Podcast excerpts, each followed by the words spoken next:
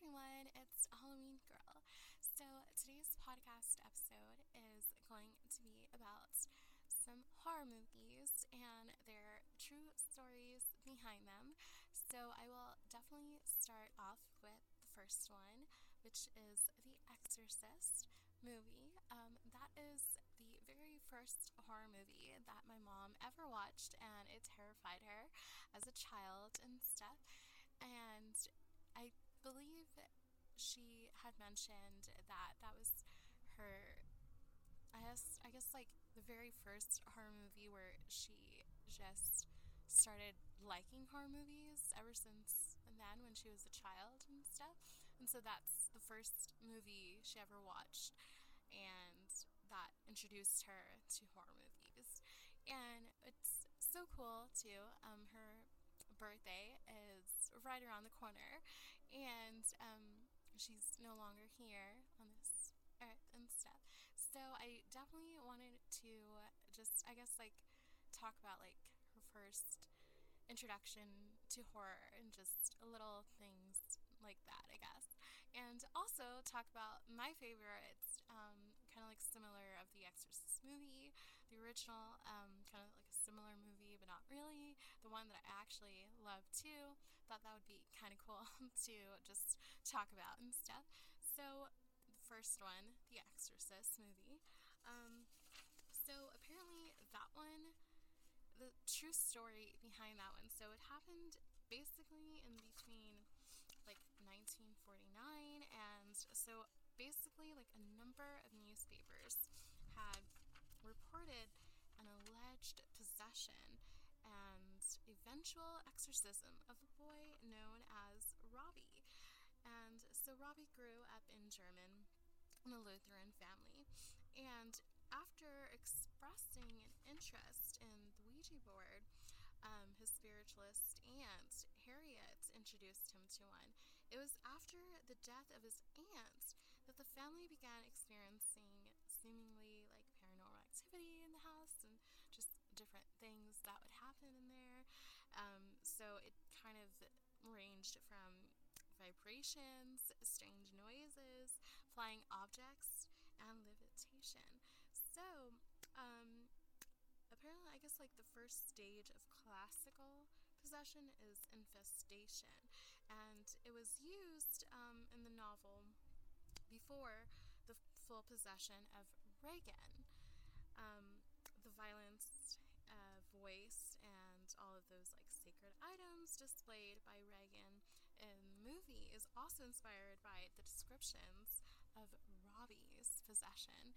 So that was really interesting to me. Um, I do love that, and a lot of times um, in entertainment movies and stuff, they definitely go based on like true stories or true experiences of you know different stuff and stuff like that. Um, so yeah, so it's it's really interesting. Um, thought I would talk a little bit about that movie too. Um, so the next one, I know not a lot of people absolutely don't maybe perhaps not like this movie. I watched this movie three times in when it when it first came out in theaters. Um, I watched it twice in a regular movie theater, and the third one was in a drive-in theater, and I was so excited. Um, it was so fun. I went with um, a couple of my friends, and they were kind of into horror, but not really. But they just, I guess, they just like enjoyed my company because I was really excited about watch, rewatching it and stuff. And um, I actually have like this, not like I guess like ghost story, but it was after the last drive-in theater movie experience with this movie that when we were all heading back home and away from the we, we were just leaving the drive-in theater. And i remember we saw and this was in new braunfels texas where the drive-in theater was where they were playing this movie. And so um, a group of my friends they were um, the drivers and stuff and so they were dropping off people. But as we were leaving that theater the drive-in theater um, we saw like this like old man like crossing the highway, but it didn't look like an old man. it looked like seriously like the guy from the movie that we had just seen. So that was really freaky and stuff, and definitely a true experience. And we were just like, what was that? Like, what did we all see and stuff? And we were all just like, let's get out of here. Like, it's it was already like 2 a.m. in the morning, I think, because they had like a late showing and stuff. So it was really crazy. So, um, yeah. So after that, it was it was just wild. So all right, so that movie is called The Conjuring 2, actually. Um, so it's based on a true story um, about. Um, it had to do with, I guess, I would say, an exorcism, I would say. So apparently, um, Peggy, which was the mother, um, she had, I guess, um, it was called The Haunting of the Enfield home. Um, so it started happening, um, I guess, like the events and stuff, happened on August 30, 1977. And it was on the night that her daughter, Janet, had told her that her brother's beds were wobbling. And so the next evening, um, she heard a loud noise from upstairs and she entered the children's bedroom and had seen a chest of drawers moving and she tried to stop the heavy oak chest as it moved toward the door. Um, and she had also seen like this invisible force of some sort was trying to trap them in the room. So um, apparently, um, the real Janet um, in the movie, I mean, well, yeah, the real Janet um, that isn't from the movie, she had said it started in the back bedroom and the chest of drawers moved and you can hear like shuff- shuffling and stuff. Um, and so also she also thought that maybe her siblings were making the noise but her mother had told them to go to sleep and so they were sleeping and what was crazy is that um, apparently she said like her mother saw for herself that the chest of drawers were moving. So I'm not exactly, I know that she has done like interviews in the past on, um, you can definitely look those up and stuff, that she's done before and stuff. Um, but I'm not exactly sure if she thought that or maybe her mom thought that. Um, that they were probably just making noises and then seeing it for yourself like seeing the kids like actually in their beds and not moving the drawers and stuff. That would that would be kind of scary for sure to see it in real life and stuff. Um, so apparently the knocking too also started too. Um, it would fade in and out, and it ran down like the the walls and stuff. So it would like frighten the family and stuff like that. Um, and so they ended up sleeping all in the same room with the light on. And so a neighbor also claimed that when he went to the home to investigate from due to like the family's requests, like, hey, like come and check this out kind of thing maybe. Um, so apparently he had heard knocking on the wall and on the ceiling, leaving him frightened is is what the report said that he was actually like scared and stuff. So the knocking can be heard during Janet's actual interview that was conducted in the home. So that's really interesting. Um, those interviews are very interesting, and I definitely do respect like different people's opinions and stuff. Um, but yeah, I just definitely want to just uh, make that disclaimer and stuff. Just I'm just basically um, talking about that movie and the story behind the movie and stuff. Um, and so also, too, in the movie, um, Janet, the daughter, she apparently had risen from the, like, risen, I guess, I don't know, she was, like, rising from, like, high in the air and stuff. Um, and then being, like, pinned against the ceiling. So, that didn't really happen according to, like, I guess, like, the interviews and stuff. But there were actual photographs of um, of her like levitating, um, only showing like a short distance above her bed. Um, and so, so I guess the movie um, and in real life, it's definitely very different but similar, um, but different. Um, so there was that. Um, also, um, there were also people too that would support the family's claims by like you know witnessing themselves and stuff. So a baker and a lollipop lady who were passing by outside had claimed to have seen Janet hovering above her bed as they looked through an upstairs window. The lady saw um, her, like, I guess, like spinning around and banging against the window. Um, and so Janet had also said in the interview that she thought she actually would break the window and go through it. Um, and there's, of course, audio tapes too of the real Janet. Um, in the recording, she, being, she can be heard conveying a message um, using, like, I guess, like an eerie voice. And po- supposedly, that was the voice of Bill Wilkins, a man who had died in the living room of the house several years earlier, just before. Um, and it was just before, I guess, he had gone blind too, and then he had died of a hemorrhage. I don't know if I'm saying that right. I'm so sorry. Um, and so he had passed away in the chair and in the corner downstairs. So you can be, um, so you can hear these um, audios. Um, these are like real audios from um, Janet when she was a little girl and stuff. Um, and also too, um, during the interview too, Janet had suggested that the idea of talking in a possessed voice may have been encouraged and planted in Janet's mind by paranormal investigator Maurice um, Grosse, I think. Um, when asked when the voices started, Janet said that one night uh, Maurice had told them, um, All we need now is the voices to talk.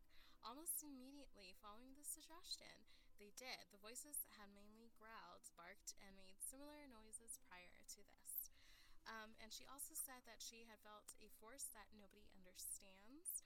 Um, I really, I really don't like to think about it too much. I'm not sure the polter- poltergeist was truly evil. It was almost as if it wanted to be part of our family and it didn't want to hurt us. It had died there and wanted to be at rest. The only way it could communicate was through me and my sister, is what she had said um, in an interview with, um, guess, uh, Channel 4 um, in the UK news thing. Um, so apparently, um, Bill Wilkins actually did die because um, there were a lot of questions like, is this really true and stuff? So, um, Bill's son, Terry, had confirmed that he did die in a manner similar to what Janet described when she was possessed. And Wilkins had passed away in an armchair downstairs after suffering a brain hem- hemorrhage stuff. Um, so actually, also, Janet and her sister Margaret played with a Ouija board just prior to the start of the supernatural activity.